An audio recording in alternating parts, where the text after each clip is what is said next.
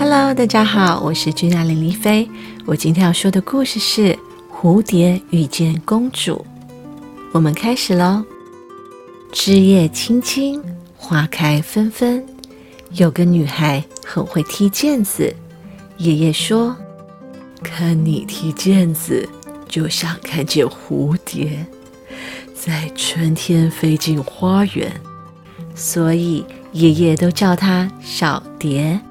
爷爷是做瓷器的大师，小蝶最爱跟爷爷去采土。做瓷器的土最有名，出在中国景德镇的高岭山，所以叫高岭土。瓷土捣碎放入水缸，用木棍搅拌成泥，滤掉杂质，再细心揉。泥中不能有气泡，否则一烧会破裂变形。转动圆形的拉胚车，把泥塑拉成形为粗胚。粗胚要自然阴干，不可日晒。瓷器里面如果没有花样，会上一层里釉。釉是附在瓷器表面像玻璃质的薄层。画花样叫画胚，画胚用的青色颜料需要花很长的时间磨成。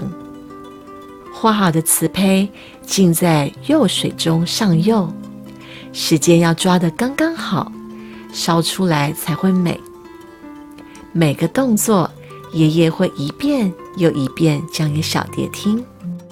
小蝶喜欢画图，他画山、画水、画树、画花。有时爷爷让他帮忙画几笔，他比踢毽子还开心。有一天。爷爷在一对瓷瓶上画了满满的花。爷爷指空白问：“这么美的地方，要加点什么好呢？”蝴蝶，小蝶画上蝴蝶说：“爷爷画，在飞舞的蝴蝶下面，爷爷画了踢毽子的女孩。画好，上釉，送进窑里烧，烧了一天一夜，拿出来。”成功了！哇，这对瓶子做得好，看起来跟你的皮肤一样细。爷爷说：“为什么做一对？”小蝶问。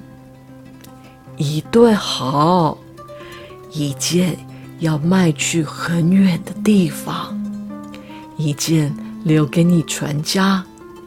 也许多少年后。”两个瓶子会再相会。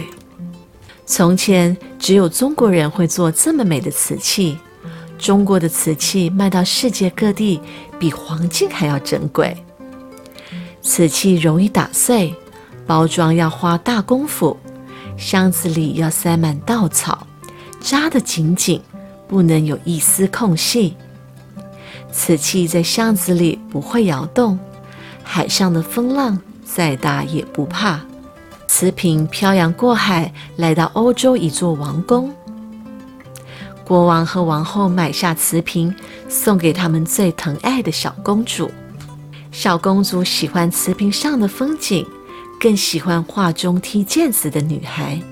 看她这么快乐，是在玩什么呢？小公主问。嗯，应该是中国的玩具吧。没关系。我叫人从中国买来给你，我的小公主。国王说：“能不能把图画中的女孩带来呢？我想跟她一起玩。”小公主说：“哦，中国在很远的地方，怕女孩出发来到这里就已经长大了，再回去就变老喽。”王后说：“小公主常常看着瓷瓶发呆。”他总在想，中国是不是像瓷瓶一样美？瓷瓶上的女孩是不是像她一样爱玩？有一天，小公主看着瓷瓶，看着看着，听见有人叫她。她抬头一看，小公主听到王后叫她，醒过来。我看到女孩了，她还在教我踢毽子，还有她。小公主把刚刚的事说给王后、国王听。国王找来最好的工匠，要他们学做中国的瓷器。国王下令，把公主说的做出来。制造中国的瓷器，一定得用高温烧。工匠们以不同的温度、不同瓷土，配上雪花石膏，一次次的实验，终于成功。工匠做出四件瓷盘，把小公主和女孩一起玩的情境画上去，和原来的瓷瓶正好配一组。岁月匆匆，时光悠悠，几百年后，在博物馆一个特别的展览，这一对瓷瓶相会了，还多了四个朋友。The end。小朋友，你们知道这对瓷瓶他们再次的相会，再次的相遇，多了四个朋友，是哪四个朋友吗？就是那四个瓷盘。嗯，透过这个故事呢，可以传递给小朋友们一个很重要的知识，就是陶瓷瓷瓶啊是怎么做的。那希望小朋友呢会喜欢今天的故事《蝴蝶遇见公主》。